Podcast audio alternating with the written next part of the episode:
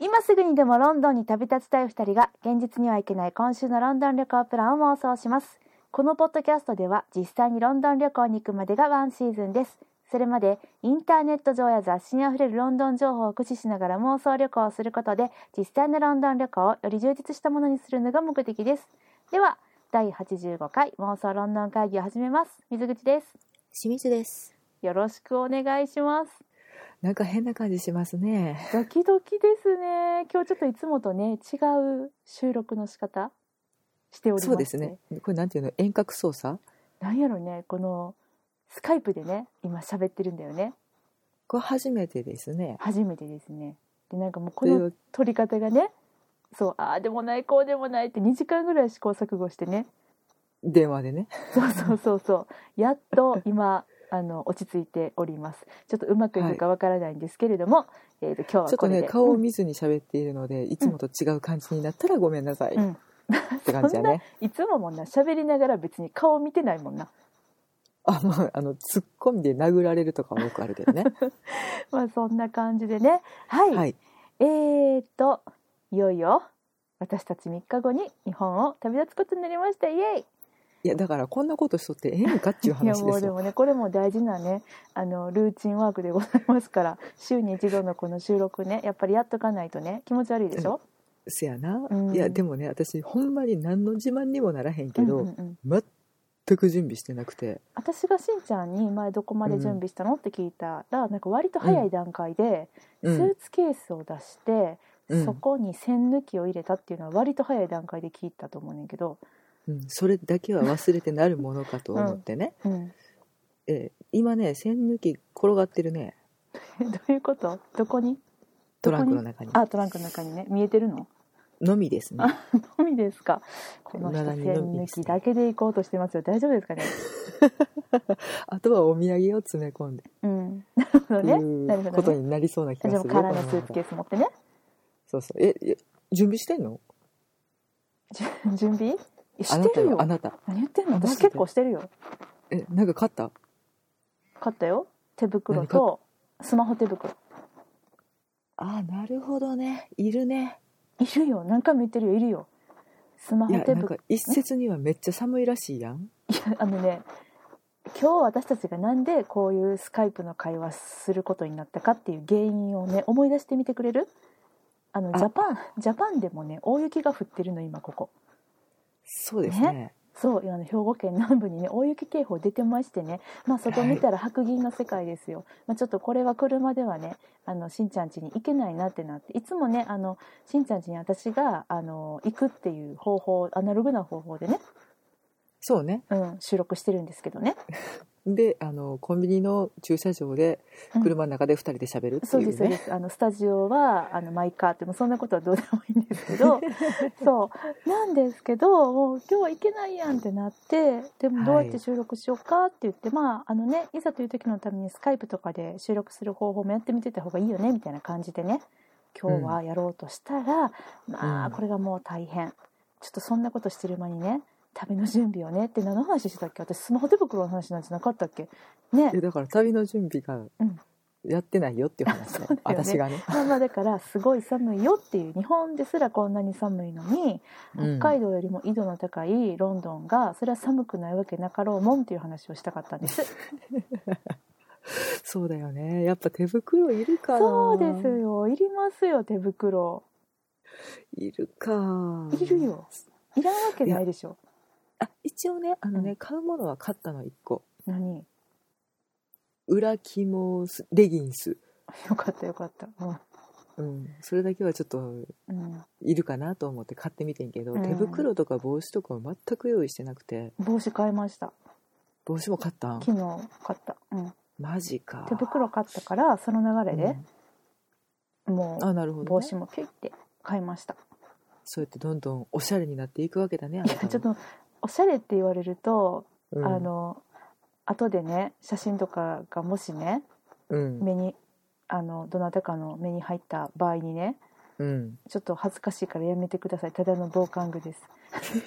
おしゃれとか。いやそれはねあのおしゃれに行きたいですよ。でもねここはおしゃれより寒さ防止でしょ、まあね。うん、ちょっと寒くて動けないっていう事態だけは避けたいなとそうですそうです。ね。思っております。そうなんだよねなので、まあまあまああのーあれですよ。おしゃれより防寒。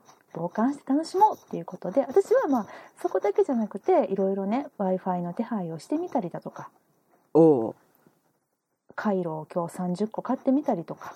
え30個も買うたん？なんかね箱に入っててあのえすえそんなに使うの？いやそれが安かったから春カイロだよ。ああ別にロンドンだけなわけじゃないもんああそういうこと日か本でも使っていいも箱をトランクに入れていくのかと思いましたよ。んいやそんなわけないです。そんなわけございませんよ、カイロね。カイロも買わなきゃだね。うん、そうでしょ？うん、だからまあそんな感じでいろいろあのカメラのバッテリーもね増やさなきゃなとか。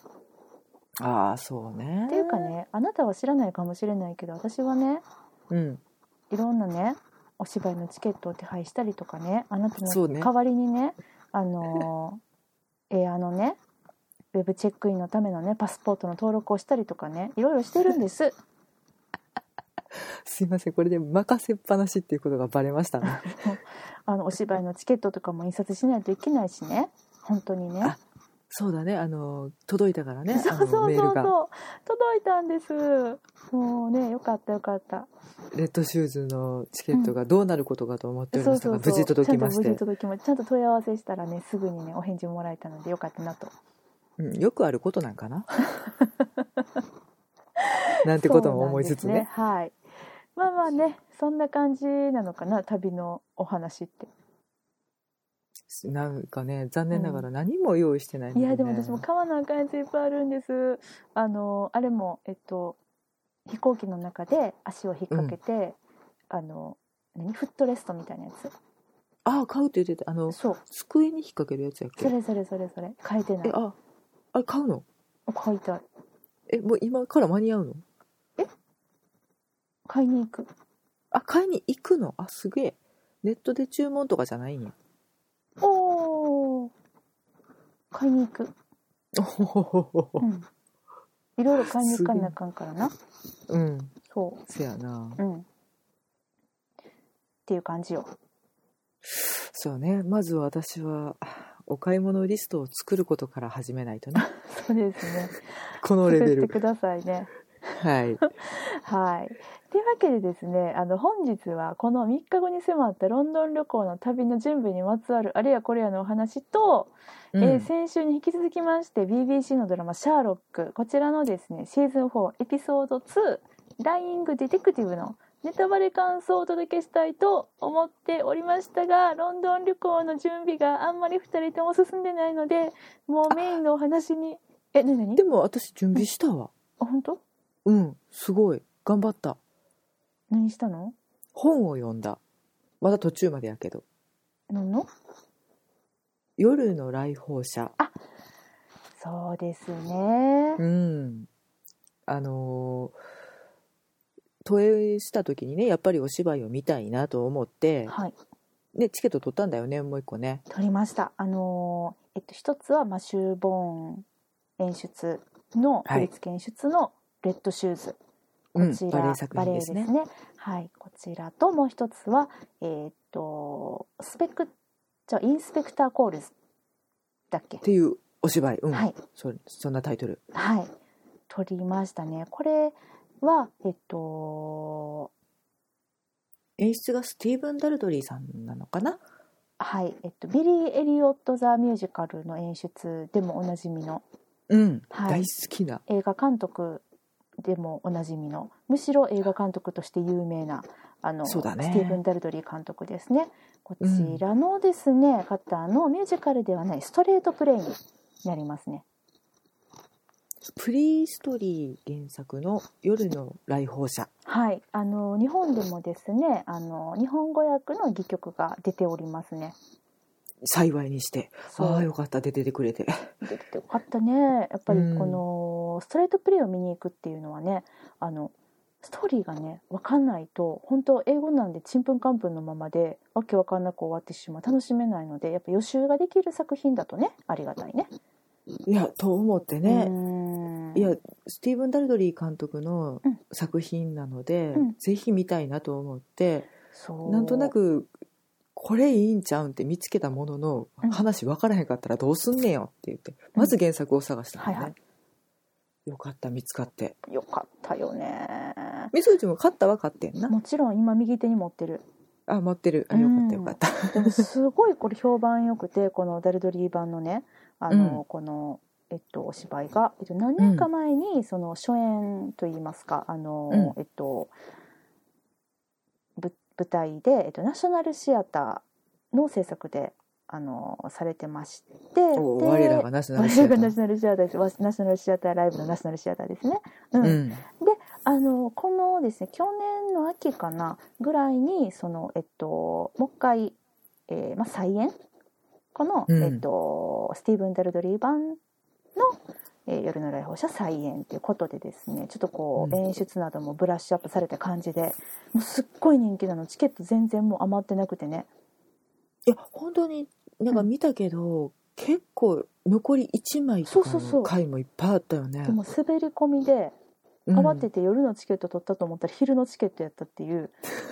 慌てすめっちゃぎじゃい慌てて取ったんで「あこれやばいやばい」って言って取ってね本当だからうん。2つ並んでる席も、うん。私たちが行く日程で見つけられたのが1回だけやったよね、そうそうそうそうそう。そうなの。まあ並ばんでいいんやけど別にな、ううん。んうん、とは思ったけど、うん。でもほんまに残り1枚の回とかもいっぱいあったので。そうなんです。よかったよかった。本当にねこれ取れてねやっぱりすごいうん、なんとなく見たものの楽しみでしょうがなくなってきている。そうなんです。もうワクワクしてます、うん。あのえっと予告編といいますかあの、トレーラーもねかなり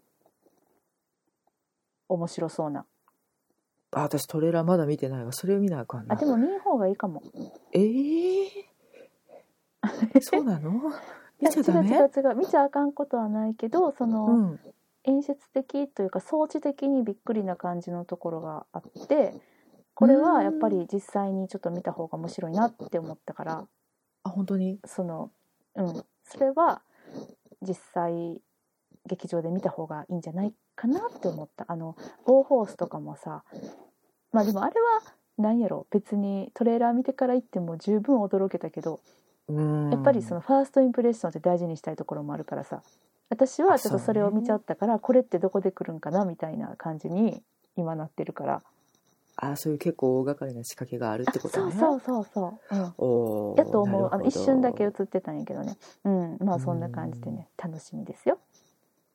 いやなんかね原作もね面白くて、うん。結構。あ読んだ。あそうか。半分読んだんや途中まで読んで今ねだからこんなだから喋ってる場合じゃなくて読みたいっていう。ああそうなのね。まあこれね私岩波文庫を今手にしてるんですけど、はいはい。このすごく親切なことにこの表紙にね短いうんあらすじ書いてますんで読みますとね、うん。息もつかせぬ展開と最後に用意された大どんでん返し何度も上演され映画化されたイギリスの劇作家プリーストリーの代表作って書いてますね大どんでん返しがあるってことが分かってしまったね、そうだよ。でも書いてるから。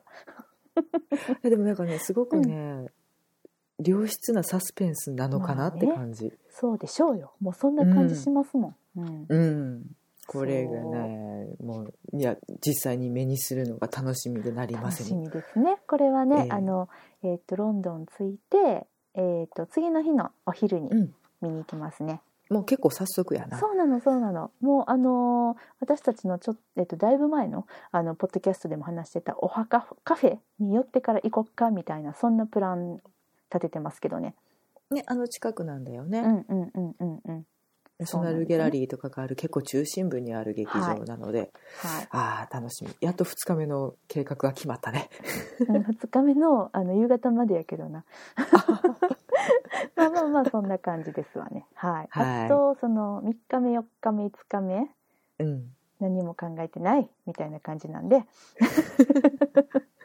なんて自由な旅なんだ。まあ、前もそんな感じでね行ってねでも盛りだくさんで終わりましたんでまあまあおいおいですね。あのーロンドン行ってからでもいいしあの行く飛行機でもいいのでちょっとまああのリアルタイムでですね 予定立てながら行こうかななんて思っております。そうやね。リアルロンドン会議でリアル会議が行われそうですそうるっていうねです。もうなんかポッドキャスト上でねあの、はい。次どこ行こうかって次どこ行こういうみたいななるかもしれないですけどね。はい。あのーまあねえっとロンドン着いてから毎日毎晩あのポッドキャストアップしますんでよかったらね、そちらの方も聞いてください。あ、はい。そうかうん。これとくそうだよね。都営直前そう号じゃん。東映直前後だよ。なのに何も用意できてないんだよ。すごくない。びっくりするね、うんそうみんなダメですよ。用意しないとダメですよ。でもね心の準備はできてるから。多分ね心の準備はもう着々と。うんでもちょっと仕事が終わりきるかが私はちょっと不安で不安で。もうめっちゃ焦ってます。めっちゃ焦ってます。それは頑張って頑張ります。はい。はい。じゃあ。というわけで。というわけでえっと本日のね。本題ですか？本題いきましょうか。そうですね。はい。あのさっきちらっと言いかけたところしんちゃんに遮られたけどえっと、はいすいませ んでもないです。えー先週に引き続きましての BBC のドラマ「シャーロック」こちらのシーズン4エピソード2「ライング・ディテクティブ」のネタバレ感想をお届けしたいと思います。イエーイすいませんネタバレばっかりであほんまそうですね。まあでもうんねきっとねあのえあのシーズン4エピソード1もあの先週ねネタバレ感想を言ったんですけどどうしようかなって思いながら、あのやはりネタバレを求めている方もいらっしゃるんじゃないかと。ね。まあ私のようなねうん。私私も求めてました。なんか、うんあのやっぱり日本ではまだ放送されてないので。うん。あの見る術がない方はやっぱ見られないわけででちょっとこのね日本語字幕がないっていうそのハードルもあったりするわけでそこを押してでも見たいという方はきっと日本全国にいらっしゃるんじゃないかということでですね。あの恐れ多くもあの皆さんネタバレ自粛の中ですね。あのこのポッドキャストでネタバレ感想をあのアップしましたらあの結構あのいろんな方からあの反応もいただきましてあやってもいいんだなみたいな そういうねあの温かい気持ちを持ってね聞いてくださった方いらっしゃったんであのちょっとエピソード2どうしようかなってあのエピソード1の収録したとは思ってたんですけどこれはまあ、うん。エピソード2もやらねばならないという謎のね使命感を 持って今挑んでおります。やらねばならないなのかやっていいかなっていう調子乗りなのか。うーん。両方だね。でもねうん、あの語らずには入れないっていうこの気持ちをなんです。はい、それだけはもうあの、本当に許していただこうっていううんはい、そうなんですよね。感じですかね。あの前回もちょっとネタバレなしの感想から入らせてもらったんですけどね。うん、なんでちょっと今回もネタバレなしの感想をネタバレ感想前にお話しさせてもらいたいなと思ったんですけど、はい、えーえっとですね端的に申しましてこのエピソード2、うんシーズン4エピソード2神回でございました、みんな早く見よう。以上でございます。終わった。終わりです。終わってしまこれいました。がネタバレなしの感想です。もうここからはネタバレなしでは喋れません。せやな。ほんまにそれはそうやと思うわ。しんちゃん見たん？見たよ。おお2回見たよ。ーあ2回見たうん。前1回しか見なかったのに。あでもねでもねあのー、2回見たくなる作品だよね。せやな。まあ、うん。私はちょっと違う事情で2回見てんけどあそうななのそうなの。はい。まあってことでねここからネタバレ感想を話していきたいと思いますので聞きたくないよという方はスイッチオフでお願いします。逃げてください、はいじゃああの本当にネタバレで話しますからねまだ見てないっていう方は、これは絶対にあの絶対にこんなネタバレの感想を聞いてからじゃなくてまっさらな状態で見てください。ということでスイッチオフ。よろしいでしょうか。はあドキドキする。ねえ。はい。ま今回ねうん。えーああの前回ちょっとねタイトルについて話してましたけどはいはいはい。今回のシャーロックのタイトルは「ライング・ディテクティブ」はい。嘘つきな探偵？それともえ横たわった探偵？みたいな風にね私たちは話してたんですけど、このタイトルは、この「シャーロック」現代版「シャーロック」っていう作品お得意のうん。晴天からのタイトル文字りってことだったんですよね。うんうんうんうん。あの元々のコナン・ドイル原作の「シャーロック・ホームズ」こちらにですね「ダイイング・ディテクティブ」死にかけの探偵ですよね。あの直訳すると。日本語グね。そうそうそう。日本語の、えー日本語版ではあの「瀕死の探偵」うん。今回のエピソードはそんな「瀕死の探偵」という作品を下敷きにした作品になっているんですね。ね。横たわる探偵。横たわってたね。しんちゃん瀕死の探偵は知ってる？晴天の方の。読んでないえじゃあもう全然ストーリーも知らへん？全然。なので教えて。じゃあですね。あの、はい。私がですね、はい。あの晴天の瀕死の探偵をですねもうさわりさらりとあのご紹介しますとあのこのお話はねうん。病に感染して今にも死にそうになってるホームズを心配してハドソンさんがワトソン先生のとこ訪ねてくるところから始まるのよ。うん。で実際にワトソン君がねこのトゥトゥアンビオンを訪ねていったらああのその頃もうあの結婚してた時の話やからね。あのメアリーと。あもうん。う別々そうそうそうそう。の時ね別々の時、はいはい。別々で住んでる時ね。はいはい。であのー訪ねていったらこうホームズが虫の息なわけよ。ほうほう。ん、あの船乗りから 感染したあのスマトラ島の熱帯性伝染病のクーリーっていうやつにかかったっていうねホームズが。うなんかややこしいやつやな。クーリーってほんまにあんねんて。まあそれはあのある病気らしいねんけど。うんで、まあ、それにかかっても死にかかってるみたいな。でワトソン先生が心配してねあの、ホームズの病気を見ようとするんよ、うん。まあ、先生ドクターやからね。あそうでした。そうそうそう。忘れかけてた。うん、で僕に見せてくれみたいな。僕が君を治すぜ的な、うんでも、ホームズは「近寄るな!」って言ってこう絶対近寄らせないわけ。ワトソンさんを。ほこのあのーこの病気は接触感染するからもう絶対触ったらいいからもう近寄ってもいかんって言われてもうどうしたらいいんってなってワトソン君が。う、うんうんうん、で、ホームズはねその死にかけの中にねこう上ごとで、うん、カルバートン・スミスを呼んでくれってワトソンさんに訴えるわけお？で、まあ、このカルバートン・スミスっていう人は細菌学者でねこの病気にも一番詳しい人やからもう彼を呼んでくれっていうのよ。でホームズをね助けた一心でワトソン君カルバートン・スミスを連れてくるんやけど実はこのカルバートン・スミスが、えっと自分のその、えっと細菌兵器を使ってねうん。甥っ子とそしてホームズの殺害を企ててた犯罪者だったっていうことで果たしてうん。ホームズは助かるのか、病気は治るのかカルバートン・スミスを捕まえることができるのかってそういうお話が「瀕死の探偵」のストーリーなわけ。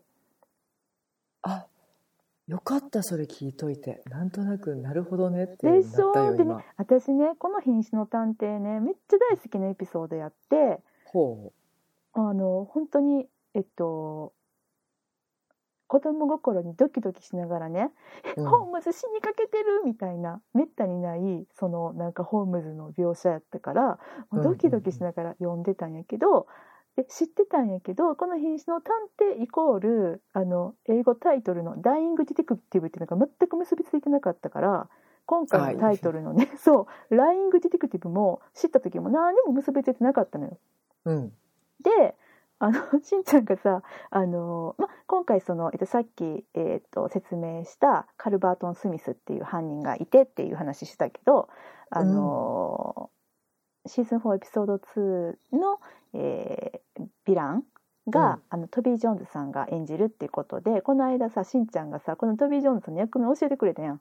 はいはい、カルバートン・スミスっていう名前でようと教えてくれたけど、うん。もうなんかあの瀕死の探偵に出てきた犯人がカルバートン・スミスってことすら私はもう忘れていたからなんかあミルバートンの恐喝をミルバートンに名前似てるなぐらいなことしか思わなくってそういう私も割とまっさらな気持ちで見た。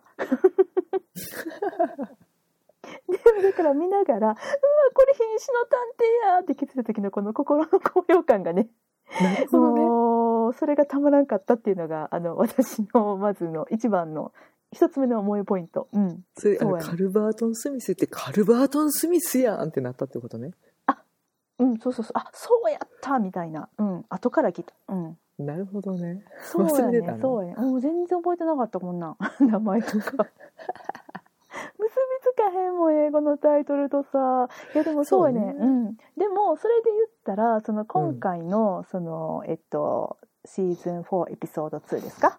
うん。の「ライング・ディテクティブ」これどうやって日本語に訳すんだろうね。いつもねあの日本語訳の人たち本当大変と思うけど。うん。あのー これさ本当にその通りでしょ？そのまあ瀕死じゃないけど薬漬けになったホームズがさ。ね。ねよ横たわってはったね。まあまああのそうワトスでハドソンさんが心配してさあのー、ジョンを迎えに来るってジョンとこ来るっていうのが。ね。あの粋な駆けつけ方でね。そうそうそうそうそう。そうなのそうなの。いやーでもねそうなんですよね。そういう感じでですね。あのまあでもうん。えっとだから私がさっき聞いたあらすじが、うんうんうん。今回の、うん。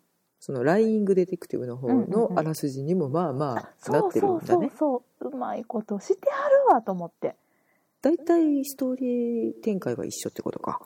うんでもなんかその知ってる人にも楽しめる、そのえっと脚本的な仕掛けもあり知らない人にももちろん知らないままに楽しめるっていうもう天才かと思ってもうね何やろ。すごいさ今回そのスティーブン・モハットさんだったじゃない、脚本がね？うん、脚本が。うん。うん。私ほんま今回素晴らしいなと思ったのはやっぱりまず第一に脚本で、うん。なんかその目くらましがうまいっていうかなんか手品的なトリック使ってるなっていうそのなんか一方に気を取られている間になんかこう他の重大なことをもう堂々とあの私の視聴者の目の前で進行させてさこれを脚本内に織り込むってさ、もうなんだこれってもうちょっと感動してしまって私でもそれが理解できてるかなおそうだよね。そうだよね。そこだよね、ううん、うんうんうんうん。いやまあまあでもその推理小説でいうところのなんかこう叙述トリックみたいなああなんそういうことか。うんうん、あれを思わせるなんか見事な脚本やったなとは思って、うん。でいや多分しんちゃん全然分かってると思うよ。私が大げさに言ってるだけかもしれん。ちょっと感動しすぎて。けどあとはなんか脚本に加えてなんかそのこの脚本をねきっとね見た時ね監督さんねどうやって映像化するねんってねあの普通の映像あの監督さんやったら思うと思うんやけど今回の監督さんは本当にそれを見事に映像化しはったなっていうのがあって。なんかすごくスピーディーやしなんかテンポが気持ちよかったなっていうもうエレガントみたいな、うん、本当にもうこの褒め言葉しかないわみたいな。美しすぎてね、うん。あのー今回の監督さんはあのシーズン3エピソード3の監督さんと同じ方であのマインドパレスをね、見事に映像化しはった、まあ、あれも素晴らしいと思ったんだけど。ああ美しかったね。うん。なんかその今回のそのメアリーの描写だったりとかその、うんうん。えっとまあ、時系列がいろいろ入り乱れてとかその、うん。パンと次のシーンに飛んだりとか場所もね。っていうところがそのなんかあさすが演劇シェイクスピアのね演劇のお国やからこそできた演出やなみたいな。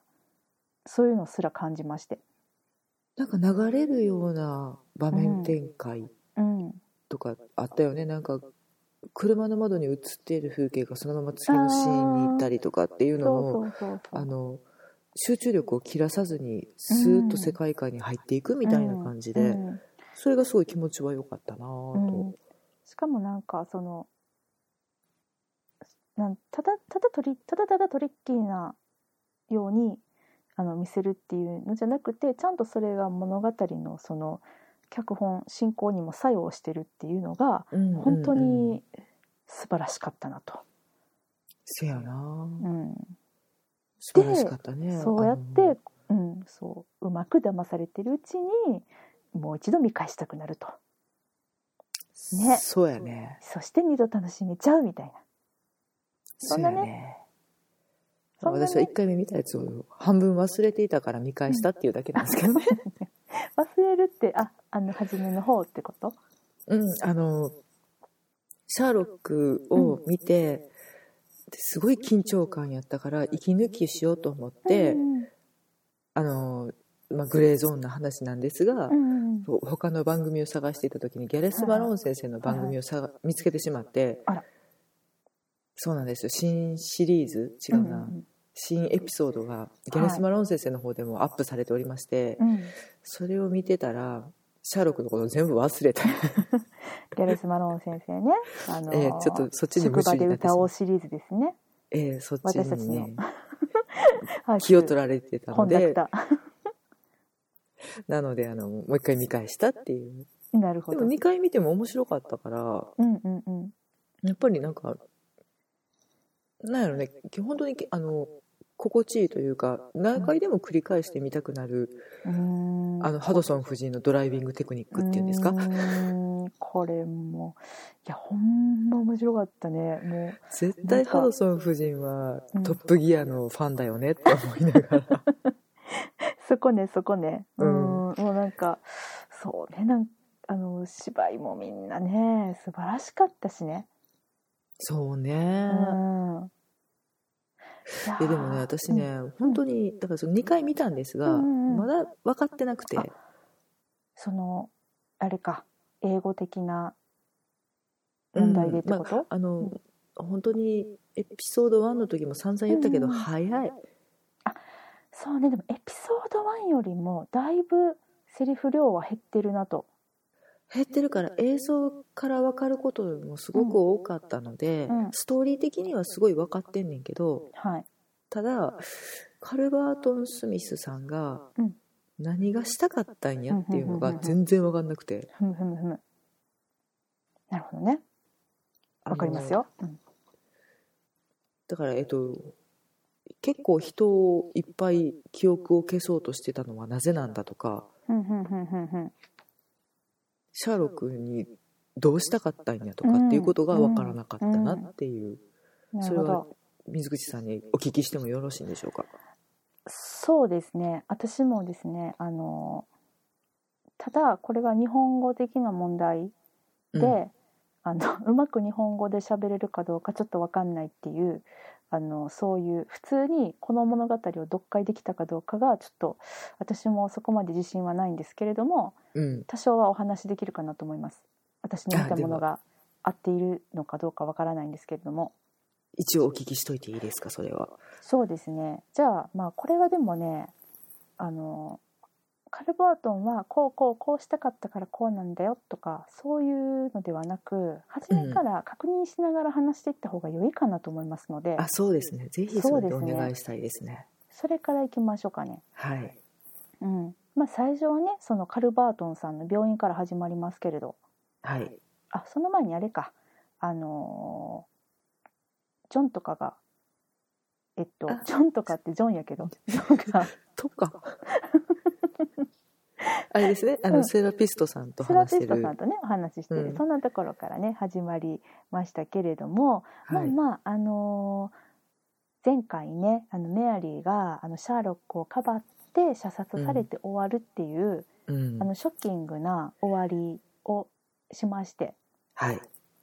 あのメアリーはおそらく退場するんじゃないかなってあの皆さん思われてたと思うんですけれども、うん。どういう形で退場するんかなと思ってたらまさか撃たれて死ぬっていうねあのそんな感じででジョンはもうちょっともうシャーロックに会いたくないみたいになっちゃってお前のせいでメアリーが死んだみたいになっちゃってね。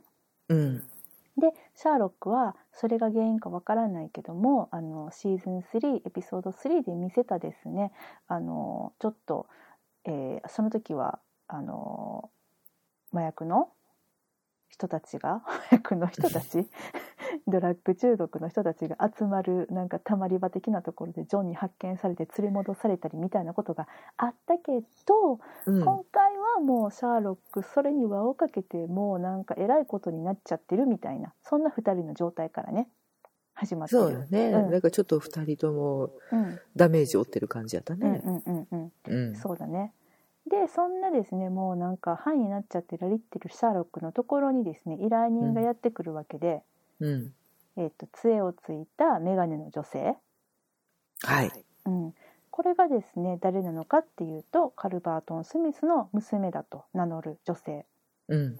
私はあの父の集まりにね参加してミーティングに参加してそこでどえらいあの父のですね、えっと、言葉を聞いてしまったと。うん。でそれは何を言ったかっていうとあの私は、えーっと殺さないといけない殺人をするっていうふうにうん父が言いましたと。でもあの誰をっていうのを言ったはずなんだけれどもその誰っていうのが思い出せないって。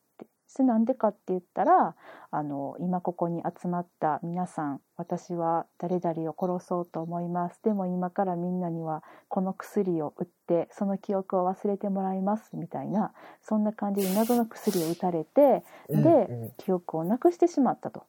うん。でももう恐ろしくて恐ろしくてでその一体父が殺そうとしてる人が誰なのか。もうそこからそれを聞いてしまった日からもう私の生活はもう一変してしまった。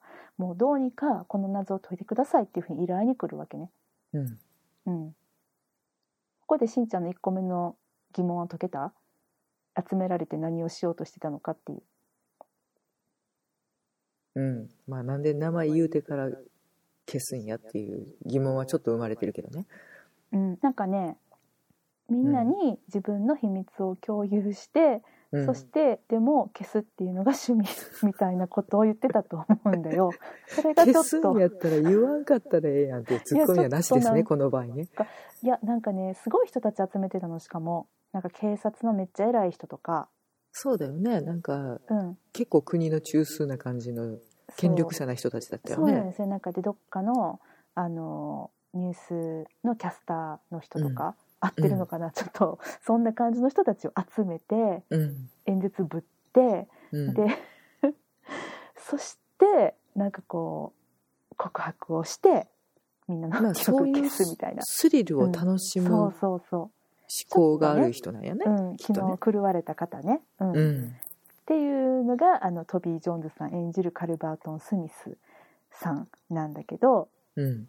一体誰のことを、えー殺そうとしていたんだろうっていうのでシャーロックはその女の人のですねまああの謎をこう解いてるようで解いてないようなよくわからない会話をですね軽妙な会話をうん。交わしながら一晩中、うロンドンの街を歩くわけですね。せやな。うん、でもちろん見ている私たちとしてはその誰を殺すっていうその誰っていうのももちろん気になるんだけれどもうん。これがすごくトリッキーな演出されててあの夜の街に出かけていこうとする時にあのじゃあ行ってきますってハドソンさんに言った時にハドソンさんが「え誰と?」みたいな感じで聞くわけね。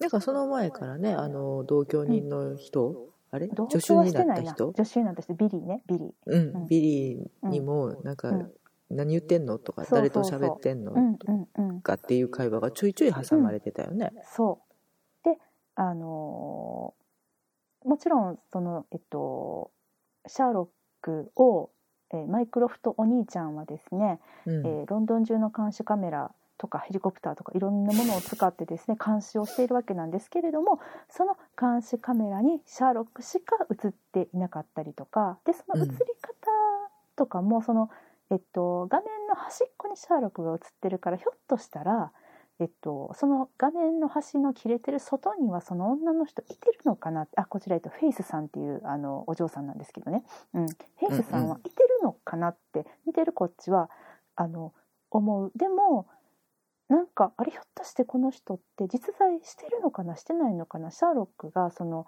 薬をあの多用することによるあのまやかし？何？幻幻覚？うん、幻覚なのかなっていうふうに見てるこっちとしては思うわけなんですね。本当はいないんじゃないかみたいな。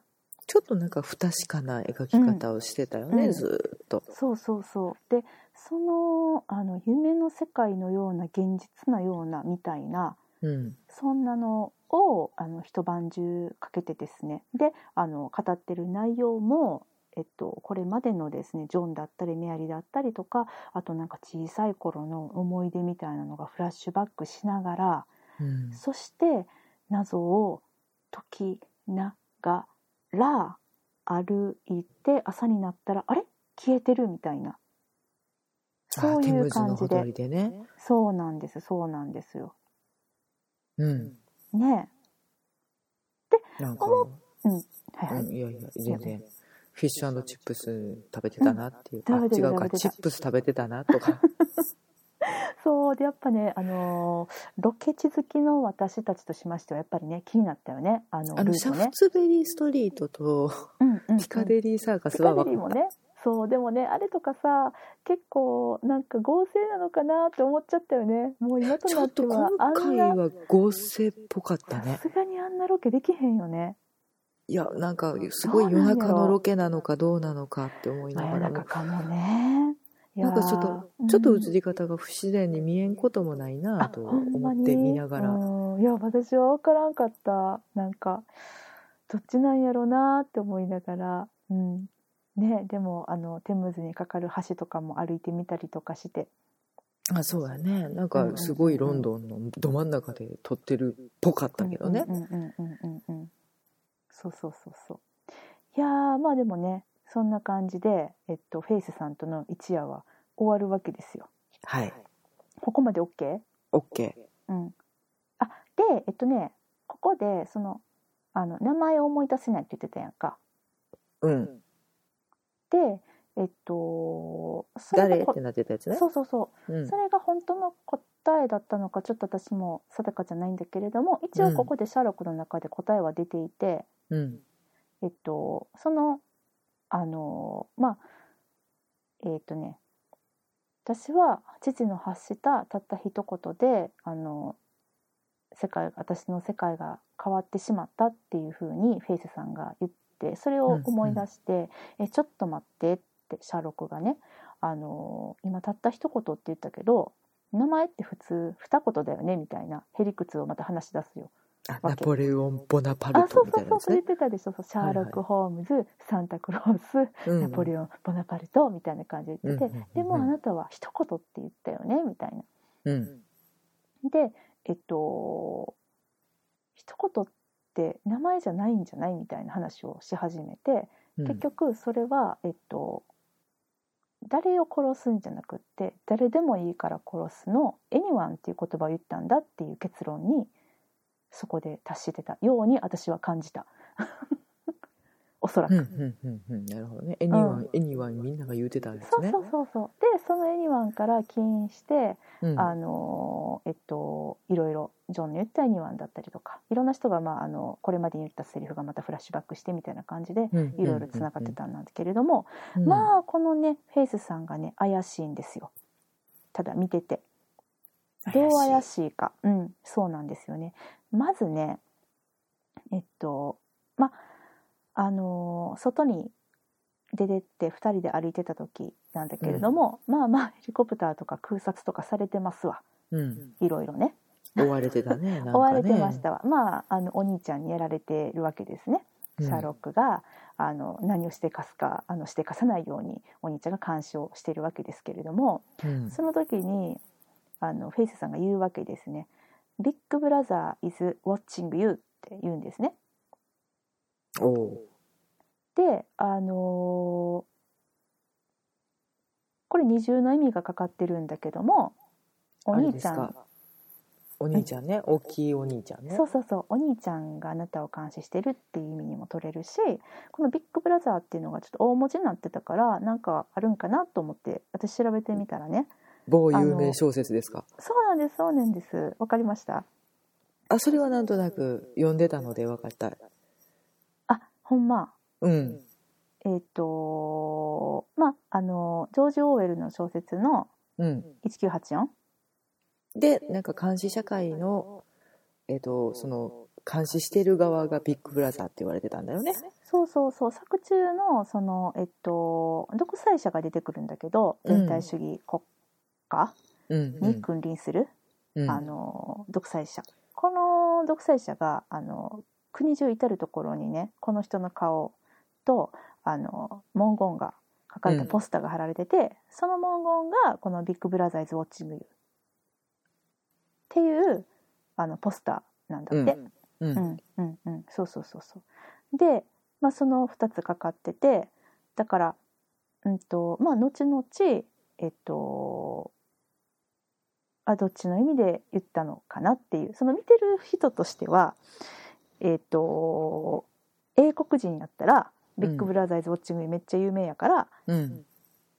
そうかと思って見れるんだけれども、まあ、実はこれはお兄ちゃんの方で言ってたんかなみたいなのがね後々ね。そうね。うん、でしょ？どっち？うんせやな。そうそうそう。とかなんかあの最後にフェイスさんが別れる時に「あなたは私が思ってたような人じゃなかった」みたいなこと言うわけよシャーロックさんにさ「ほうえどどんな人だと思ってたん?」ってえっと「僕はどんな人だった?」って聞いたら「良い人だった」って。言って「え誰と比べて?」って「え全ての人と比べてもうずっといい人だった。がっかり」みたいな感じで帰っていくんよ。なん？なみたいなその思わせぶりなセリフって思いながらだこの人は何なの？みたいな「えぜえ娘って言ってるけど」みたいな。ね。なんかただの依頼者にしては知りすぎてるんだよね。何かをねっていうなんか怪しいなみたいな。うん。ね。楽しいね。いやだからもう謎が深まっていくばかりでさ。そう。でも絡み合ってるからもうほんと絡み合ってるからすごいなとは思うんだけども。まあそんなこんなでえっとここまで OK? オッケまた全然20分ぐらいしか経ってないよこれ。あの、えっと、90分のうちの。ーせやな。うん。頑張ろう。でそれでえっとジョンがあ違うわ。えっとねちょっと待ってよ。時系列的には天敵のやつがあってで、えっと、2年後であでその、えっと、別れてから3週間後。その女の人と別れてから3週間後にあのドラッグでハイになりすぎちゃってそれを心配したハドソン夫人がシャーロックをジョンのとこに連れてく。A 反強制的に。いや強制的に。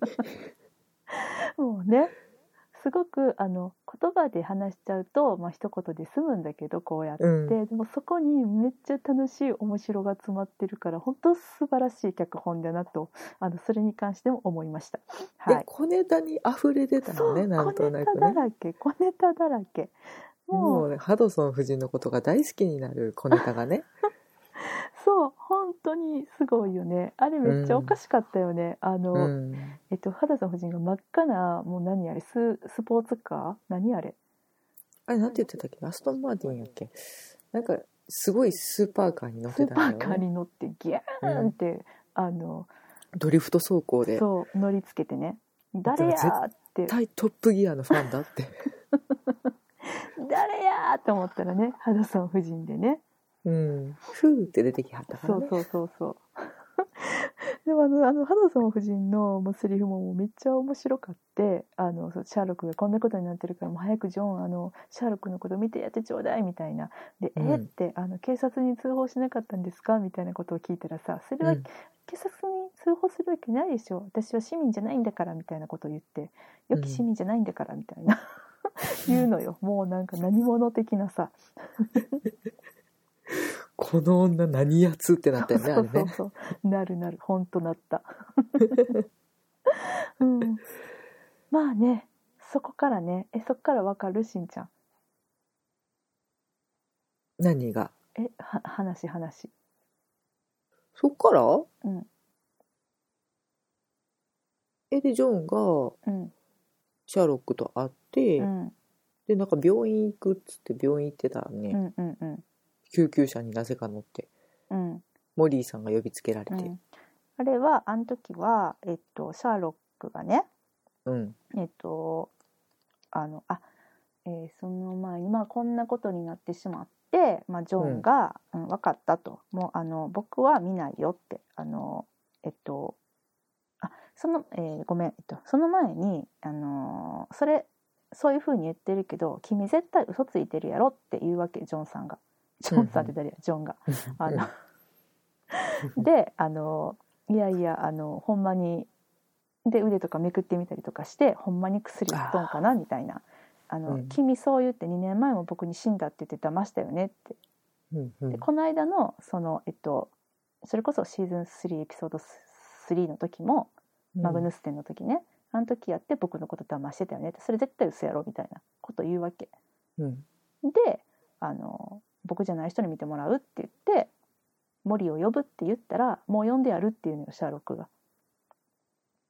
あそうなってたんや。そうそう。でえってなったらモリーが駆けつけて「はーい」みたいな「あモリー」って言って。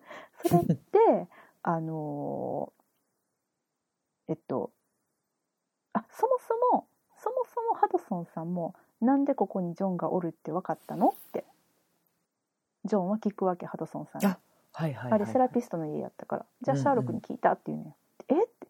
なんで？なんで僕が今日ここセラピストの家にいるってこと知ってたんやろ？って思ってたらでモリーももう呼んであるって言ってモリーがやってきて、えモリーもシャーロックに呼ばれてきたの？ってシャーロックに聞いてきたの？ここに？って聞いたら「うん2週間前にね」っていうわけよモリーが。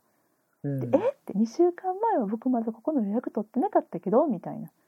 ここに来ることすら決めてなかったよってそうなんで？みたいな。そう。うん感じであのシャーロックは、えっとまあ、結果そのモリーにテストしてもらったらまあまああのシャーロックはひどい状態だってことになって、うん。うん、でああじゃあ薬やってんだみたいな。で僕はまだ信じないぞみたいな感じ。うん。うん。でさらにあのカルバートン・スミスさん。はいがですねあのところに行くっていううん。今すごいはしょったけどうん。そういう感じになったわけよ。はい。大丈夫かな？これこのなんかうろい感じ大丈夫かな？皆さんすいません。なんか私たち今二人で ここのなんでなんでうん。2週間前に分かったんやっていうのは分かったん、あそれはねあの行きみちみちねえっとえーっとメアリさんとね脳内メアリとジョンは喋りながら分かったわけ。ああそこで分かってたそう脳内メアリーが解いてくれたの。あの、まあ、なんでかって言ったら、まあ、状況から考えていってその、えージョンの行動パターンっていうのをシャーロックはもう熟知しているわけで。うん。で娘のロージーもいるからそんうな、ん。えっと、遠いところに行かれへんしうん。勤務地から家から近いところでのセラピストを探すに決まってて、うん。で、えっと、かつあのランチタイムにうん。セラピーを済ませてしまえる本当に自転車通勤範囲内のところにあの行くに決まってると。でしかも女性を選ぶに決まってるみたいな感じでだったらこの人しかいなかったみたいなそういううんなるほどね。ので、あのでもまあこれはあの、まあ、脳内メアリとジョンが話してうん。納得してたことなので、まあ、それも本当かわからないですけどね。うんうんうん脳内メアリはつまりイコールジョンなわけだからさ、ってことだよね、あるよね、うんうん。うんまあまあ合ってるんだとは思うんだけどね、うん、そういう感じだったみたい、なるほど。うん。そこはクリア。クリア。はい、で病院行くよね。うん、病院行くで、うん。まあまあ今ねこうやって喋っててなんかこう次々とあのいろんなことが襲いかかってくる中で私はその、えっとこの話を見ながら実はもうとっくに事件というか謎は起こってたのにいつまでも事件が始まらないって思いながら見てたの。うん。なんかあのま最初の依頼者の女の人が持ってきた謎っていうのはあったけどそしてトビー・ジョーンズさんがヴィランなんだろうなっていうのも分かってたけどあからさまに何かこう解決しないといけない殺人が起こるわけでもなくてうん。いろんな人と会いながらいろんな人と話しながらその、えっと、これまでのあのことがフラッシュバックしたりとか、えっと、現実か夢かわからないシーンが次々あふれ現れては消えみたいなのをずっと見せられてたからうんうんうんえこれいつ話が始まるんだろうってずっと思いながら見てたの。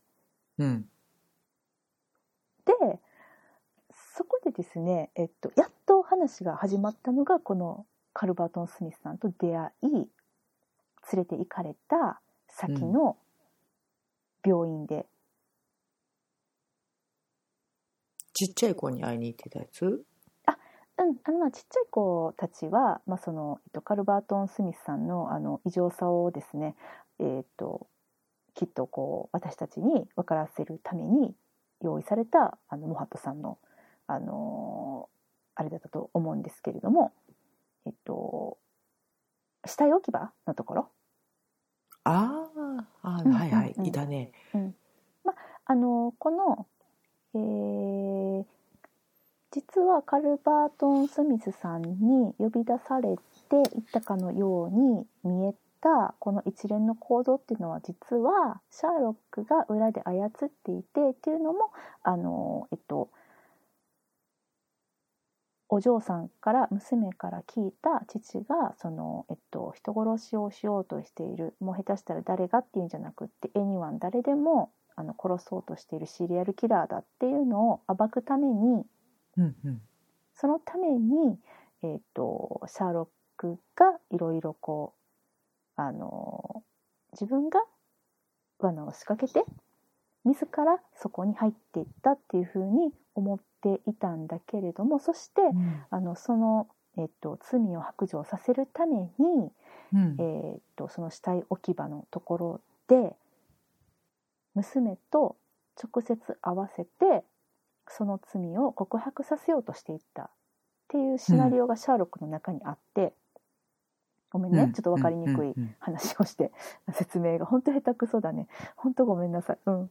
娘を呼んでたんだよね。そうあのーえっと最初にハグをした時にねカルバートン・スミスとシャーロックが、僕はあのシェイクハンドはしないんだ。そうそうそう、知ってるよハグでしょ？みたいな感じでこうハグしちゃった時にですね、お得意のあの、えーっとモバイルをすりまして携帯電話すって、それで、えっと、娘に、まあ、20分後に来いみたいなメールを打ってうん。そしてですね、えーっとさあいよいよ舞台は整ったと。あとは娘が来てここでその事件の,、あの解決というか彼に罪を告白させるっていう場面で現れた娘がですねなななんと私たちが見た知ってるシャーロックの出会った娘と全く別人が現れるわけなんですよね。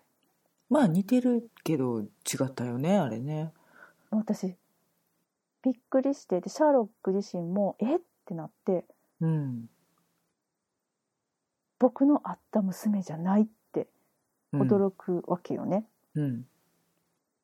私もうおあれ？ここんな人じゃなかったって思ったけどその、うん。一番最初のさ冒頭のその薬を打たれる娘が集団で薬を打たれるシーンの人を後からもう一回見返したらちゃんとその人やったのにそして夜中に一緒にシャーロックと歩いてたその人と全然違う人やったのに私は全然気づいてなかったいや気づいてなかった。金ちゃん気づいてなかった？私も全然気づいてなかったの、だからなんとなく金髪で眼鏡でっていううん、ところでしか見てなかったんかなと思って。だから人間の記憶っていうか何にも見てないなと思って。うん。これどうなんやろ？たださ私たちが東洋人であのあ見慣れてないからね。のそうそうそう人たち見慣れてなくてっていうことをやったからなのかな。それとも普通にみんな騙されてたもんなのかな。なんかだからそういうパーツとかうん。なんていうのかな。ルックスはすごく似てるねんけどうん。身にまとうオーラが違うって感じやった。なんか改めて見たら。後々見たら全然ちゃうかったもんだって。でも似てるなとも思うねんけど。いやもう一回見てって全然似てないってあ本当？全然お顔立ちもすごく似てるように見えてんけどな。あでもねあの実際似せようとはしてた。そのえっと夜中に一特徴はだってうん、目の色を変えてとかっていうことはしてたでしょ、うんうんうんうん。そう。似せようとはしてた、うん。でもやっぱり人ってその髪型のフォルムとかで眼鏡とか、あと杖とかそういうので判断すんねんなっていうのをすっごい思った、うん。びっくりした。こんな堂々となんか映像でなんかほんま手品にあったみたいな感じでシャーロック気分シャーロックと同じ気持ちを味わったよね。あれあれあれってなった？そうそうそうそうそう。そう、うん。まあね。そんな感じでね。その歌。あれうん。だからうん本当の娘さんは本当に記憶を消されてたってそういうこことそういうことねそれ考えたらすごい怖いよね、うん。まあどんな薬と思うけど。うん、都合のいい薬だなとも思うけど。そうそうそう。であのーその後かな。えっとこの時に私も2回目見てちゃんと字幕で見てあの分かったんやけどカルバートン・スミスとシャーロックが廊下歩いてる時にね。うん。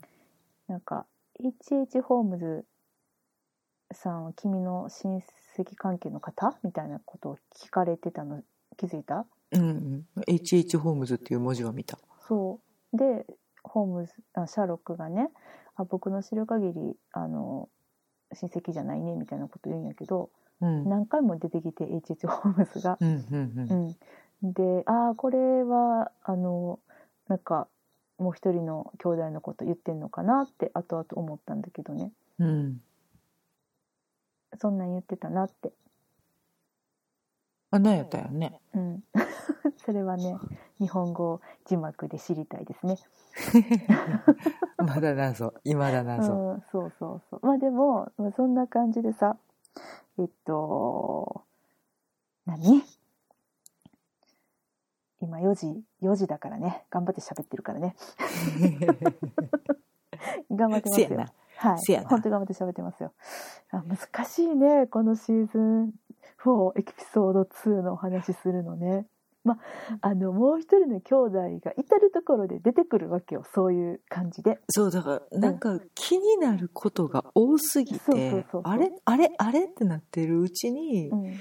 どんどん話が進んでいくやん。そうなの。でマイクロフトがえっと 2-1B にやってきてさ家探ししてたやんはいはい。ハドソン夫人、切れるの巻のああ時ね。そうそうそうそうそうそううんあん時あれもすごいなんかもうめっちゃ面白かったんやけどさあの、いっぱいその部下たちを引き連れてさやってきてさうん。あのジョンが「えこの人たちってスプークスプークス?」みたいな感じでさ聞いてた？あ、言ってたね。そうスパイスパイなんじゃないみたいなさで スパイにあなたあの片付けさせてるの？みたいなそうだよって言ってたのがめっちゃ面白かったけどでそこでもあのジョンがもう一人の兄弟の話してたよねみたいな感じでマイフロマイクロフトに聞くのよねでそんなん言ってないみたいな感じでごまかしたりとかして、うん。やっぱねあのもう一人の兄弟気になるなみたいなずっと気になりながらねずーっと気になるよね、あれね。うんうんうん本当に。そうそうそうそうなんだよねまあもう一人の兄弟結局誰やったってその女の人だったんだけど。ユーロスさん？そうユーロスさんユーロスさんって言ってたね。うん。うん。なんか、うん。うちの家はみんな変な名前つけんのよねって言ってたよね。うん。うちの両親はさみたいな。マイクロフトでしょ、シャーロックでしょ？そしてユーロスみたいうん。なうん。もうだからもう一人のお兄ちゃんがいたって水口が前言ってくれてたやつがうん。うん。うんもうしもう一人のお姉ちゃんやったってこと？まあお姉ちゃんか妹か分かんないけど。うんうんリトルシスターって言ってたと思う、うん。あ本当に？うん、妹やったと思うねんけど。多分時々なんか「結んで開いて」の曲がさ女の子の声で歌ってた。うん、流れてた。あれ歌ってるのが彼女じゃない？ああそうか。なんかすげえ怖い歌に聞こえたあの結んで開いてねニョーニョーニョーニョーニョーニョー聞こえるねあれねなんか知ってる歌やけど知らんなこれっていうぐらいにおとおどろおどろしい曲に聞こえたあの超結んで開いて楽しかったよねそうそうそうそううううん、やねんけれどもうもうだからあの人は結局都合私たちの前に、えっと、バスの中でしょ？の人でしょ、うん。ほんで、夜一緒に歩いた人でしょ？で、うん。セラピストでしょ？うん。であとはハムレットのオフィーリアでしょ？そうね、うん。え？聞き流しよったけどえ？いやでも全部違う人に見えて本当にすごかった。えっとユーロスとしての顔だからねそうあそしてそうユーロス。だから 4,、うん。4人出てきたわけだけどさうん。全然気づかなかった私。それが同一人物ってことに。本当にすごかった、うん、もうバスの時点で全然気づいてないからね。バスの人とセラピストの人が一緒やったっていうのはもう全く分かってなかったから。でセラピストとそのえっと娘に扮してたけど、うん。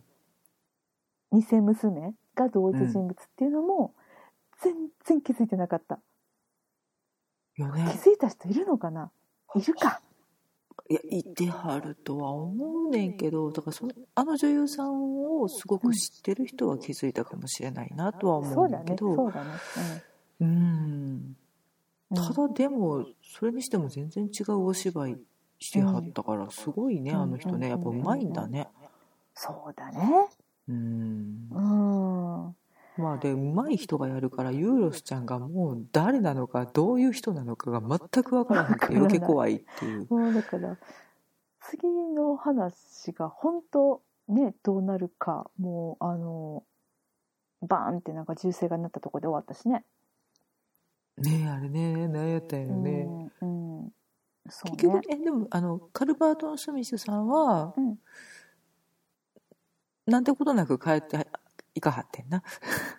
えっとねカルバートンさんねあの殺せ直る理由接うん、この謎には関わらずにいてはっもたってこと。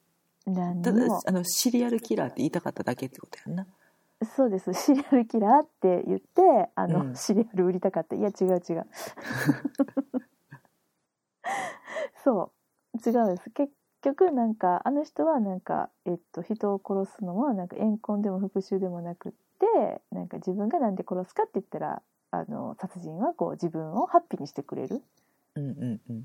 でなんか映画とかでよく死体をねあのうん。見た時にこう、生きてるように見えると思うけどって死んでるように見えへんみたいなあのそういう死体をよく見るかと思うけどあれは違うよって死体はね物になるんだよみたいなことを言ってねこのシリアルキラーっぷりを、あの存分に発揮されてましたけど、うんうん私は人だったものを物にするのが人を物にするのが好きなんだよみたいなあの殺人の美学をね語ってらっしゃいましたよ。うんそうねうんうんうん。そうなんです。まあでもそれあれはあのあの方はもうこのエピソード2で退場ってことやんな多分多分ねわかんないけど。うんうん捕まっちゃってたしね、うんうんうんうん。まあ、もうちょっと見たい気もするけれど、そうだね。そうだねう。ん、トビー・ジョーンズさんがね、うんそれもすごいうんなんか気持ち悪いお芝居してはったからすごいうんうんうんうんな。なんかねね歯とかの形も変えてねああそうみたいね。私は全然わからへんかったけど、なんか多分ちょっと歯並び気持ち悪い感じにしてはったと思うもともとああいう派じゃないってこと？とだったら今まででちょっと気づいてるやろうなっていうぐらいあ今までは全く意識したことがなかったからかそうかそうか。まうんちょっとわざとむき出すようなお芝居はしてはったけどねうんうんうん。そうだね。うんあたりへのメアリーの真のメッセージも分かったね。Go to hell って言ってた。あああれあ何やったっけ？あれは結局あの、まあ、ジョンを守りなさいセーブ・ジョン・ワトソンって言ってうん。シャーロックに言ってたけどその、うん。えっとジョンを守る唯一の手段はジョンにあなたを守らせることだよってメアリーが言うわけ。ジョンはきっと誰からの助けも受け取らへんからはいはいきっはいはいとはあのシャーロックにすらジョンを守らせてはくれないからいうん。あなたはもう自ら危ない道を進みなさいと。うんうんうんうん。あ、うん。そういう Go to Hell ってことですか、そうそうそう。でそれを見てはっと気づいてあやっぱりあのシャーロックの今やってるあれは全部僕を守るための行動だったんだみたいにジョンが理解して慌ててあの病院に行って首絞められて殺されようとしてたシャーロックのあの死に際に間に合った。あ死んでないけど、うん、救出に成功したってそうそう救出に成功した、うん、なるほどね。そういうことだったのね、そうそうそう。なんです。だからあのあれもねあのまたこうちょっとしたコネと挟んでましたけどね。あの杖にも盗聴器が実は仕込まれててあ赤く光ってたね。そうそう。なんであの杖をジョンがあそこに置いてくってシャーロックが思ったのかもうそこはもう本当分かんなかったけど本当分かんなかったけどあれはね本当分かんなかったけどうん。なのこの盗聴器が2週間前に仕込んだのって聞いた。ら「いいや3週間前からだよ」って あのおしゃれな会話してましたよ。シャレオツ。シャレオツやった、うん。っていうのがねあのだから、うん結局エピソード3につながるこのうん、女兄弟さんの存在っていうのがね、もう気になってしょうがないよね。そうなんですよなんかあのーこのでえっと大体ここまでがね1時間なんだよね。うんうん。で残りたっぷり30分かけてジョンとシャーロックの仲直りっていうターンが待ってるの。ええ感動的な。うん。いやでもあれはね感動したよ。しかもアイリーン・アドラーからのテキストが来るってさね、あはーん言うてたね。そうあれもねおしゃれな会話しててねえ、そうなん？うんしんちゃんは分かったかな？いや、分かってないと思うから言っちゃって。多分私この解釈で合ってると思うんだけどまああのーまあジョンもシャーロックもえっと一応ジョンはさもう全然実は心の中で許してるしもう一回シャーロックと一緒に謎解きをしたいと思ってるけど、なかなか言い出せなくて、でシャーロックはシャーロックであの引き止めることができなくてうん。でまだジョンは自分のことを怒ってるんじゃないかって思ってるしもうなんかうん。余計なことも言えなくてみたいな感じで2人はお互い言い出せなくってでジョンは、うんじゃあもう帰るねみたいな感じで帰ろうとしたところにあもちろん脳内メアリーはすごくジョンのことを言ってたんだけどね今言うんだよみたいなシャーロックにもう一回一緒に謎を解きに行こうって言おう言わなきゃダメだよってずっとニヤニヤしそうそうながらね。脳内メアリーはねあの、うん言ってたんだけれどもでそんなところにアイリーン・アドラーからのと思われる、ね。アイリーン・アドラーからのものだと思われるテキストが届いて。うん。でえ？みたいになって。でまあねアドラーは死んだとばかり。ジョンは死んだと聞かされていたから、うん。うん。ね。うん。であでも生きてんじゃんみたいになって。で、うん。そのシャーロックにここがすごいおしゃれやなと思ったんだけどあそれっていうかまあ感動したっていうかあのジョンがシャーロックにこういうわけよね。えっとそのテキストの内容当ててみせようかっていういうのね。うんうん。今君に来たテキストの内容当ててみせようかって言って。うん。でシャーロックが「えまあ当ててみせるがいいよ」みたいな。なんかペラペラペラペラ喋るわけよね。いやそんなうん。当てられたからどうのこうのみたいな、であのジョンはそれがもし本当に当たったら君は素直になるべきだよってなってくれよって言ってうんいいよみたいな感じで。言ってでそこでジョンが「ハッピーバースデー」って言うんだよねだからお誕生日おめでとうのメールが来たんだろって推理するわけああ、言ってた。言ってた。でしょ？言ってた。推理もするしでハッピーバースデー言われてでシャーロックはあありがとうみたいな感じになって言言ってた。ってた？分かった？うん。そういう流れだったんだよね。そういう流れだったんだ。そういう流れだったんだよ。で「君の誕生日なんか知らなかったよ」みたいなことを言うわけよ。ちょっとニュアンスがちょっとちゃうねんけど、うん。おおおおう。ん、誰が知るから君の誕生日なんてみたいなこと言うのよね。ほう。でシャーロック今知っただろ？みたいに言うんだけど本当に私も忘れてたけど1月6日はシャーロック・ホームズの誕生日なんだよね。あそこにそね。そこに持ってくるかと思って。本当にお誕生日だったんだよね。そうなのそうなの。でわーって思って。でその後さすごくジョンがもうアイリーン・アドラーに連絡しろよってすごい言うんだよね。もうそこからのくだりがもうね、感動しちゃって本当に。そこから？ううん。あの普通に普通にこのあの話すけどさうん。あのアイリーン・アドラーは生きてるんだよって言うわけよ。もういくらなんかあの何？SM の女王様でもあのうん。犯罪者でも何だったとしても生きてるやんかみたいな。メールしなよみたいなことを言うわけよ。シャーロックにさ。でしないみたいにシャーロックは言ってさ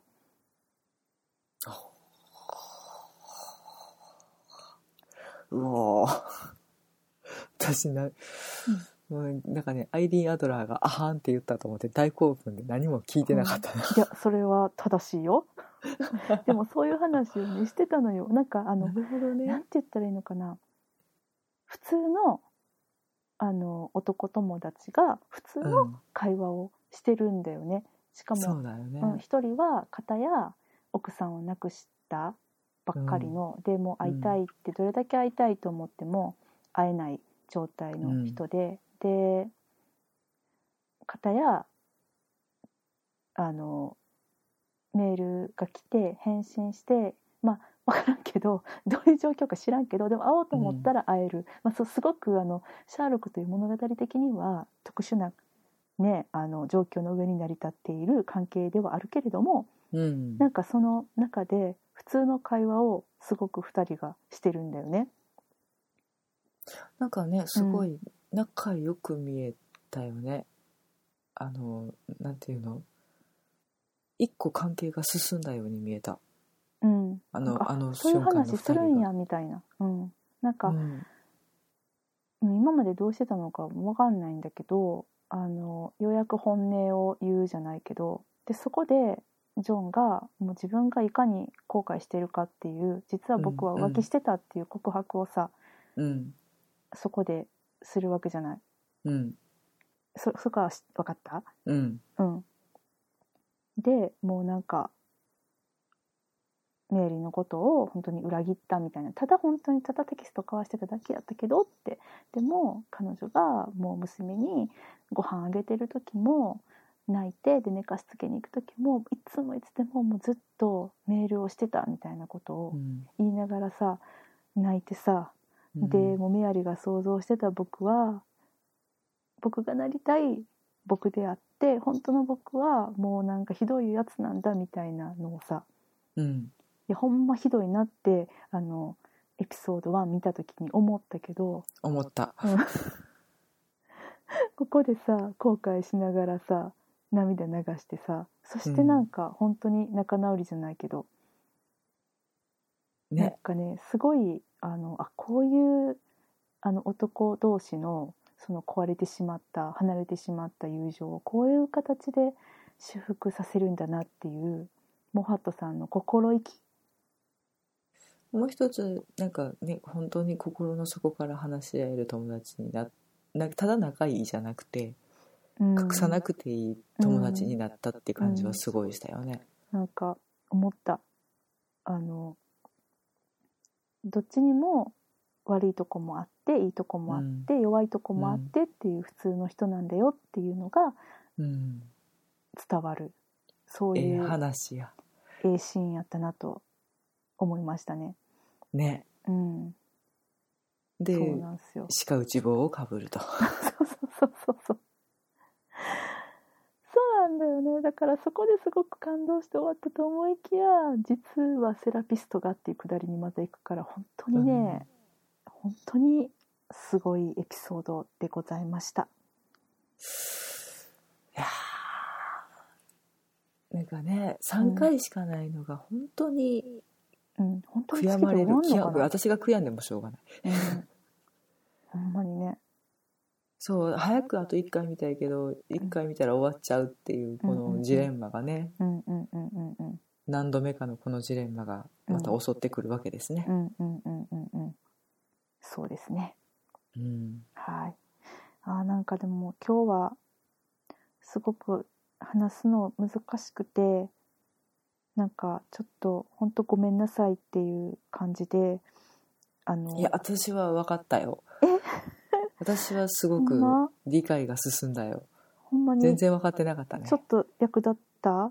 全然役立った、あほんま、うん。じゃあもうしんちゃんだけでも分かってくれてよかった。これでもね聞いてる方たちねもうこんな多分私あの辞書引き引き見てるからね多分解釈とかもすごく間違ってるやろうしあの細かく突っ込めてないしきっと日本語訳が出てからもう一回これとかを聞いたらもう自分でほんまごめんなさいって 思ってもうちょっとこれ公開取り消すかもしれないぐらいの感じぐらいなんかあ、ま覚あ、そうだったらあの間違ってたなって分かったらあの消します。ん で思うんですけどなんでほんまにほんまになんかあのすいません。あの全国のシャーロックフォあのシャーロックファンの方たちこんななんかうろい感想をですねあの電波に乗せてネットの電波に乗せて本当にすいませんちょっと謝っときます先に。まあ、あのあの本当に間違ってたら教えていただけたら嬉しいですし まあね私は多分あの本当に何回も言いますけど眺めてるだけなんで、いやいやいやいや、ね、何も分かってないのが 私の方なので。いやとんでもないです。ちょっとねちょっとたどたどしすぎたね今日ね本当すいません。ちょっと。いえいえ。まあ、まああ時間も時間謝ってばっかりなんでの。あれもあれですけどどれもどれやね。はい。まあ、てことでねシーズン3が、シーズン3ちゃうわ。エピソード3が楽しみでございます。これやばいね。シーズン3見てそのままエピソードロンドンにす3ぐ行なエピソードあエピソード3 3か、うん。見て割とすぐにロンドンに飛び立ってロンドンでずっとシャーロックの話してそうだよねうちらね。もうするしかないよね。うん。せやな。あの道歩く人捕まえて聞きたいよねどう思ったどう思った、んどう思った聞きたいですほんまそうですねいやーなんかあの難しかった。ごめんなさい。ほんまごめんなさい。はい。そんな感じで。ございます。まあねちょっとそろそろ現実に立ち返って準備をせなあかんなっていそう。なんですう、あの4時半なんで。はい。ほんますいません。はい。ということでですねあのーあもうちょっともうアラートつけとこう。もうほんまに今日のやつはダラダラ喋ってますっていうのつけとこほんまやね、うん。すみません、いやほんまにほんまに。まあ、あの最後までお付き合いいただいた方、本当にありがとうござありがい。ます、とうございました。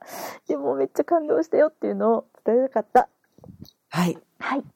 というわけでですね、えー我々3日後にですね、ロンドンに行きまして、えっと、またですね、いろいろロンドンから楽しいロンドン情報をお届けしたいと思っております。はいはい。頑張って行ってまいります行ってまいりましょう。はいそれでは、えーまた？ロンドンロからお届けできればと思っております何これ？わかんないそうだね。ロンドンからお届けいたします。あの、長々と聞いてくださってありがとうございました。さよなら。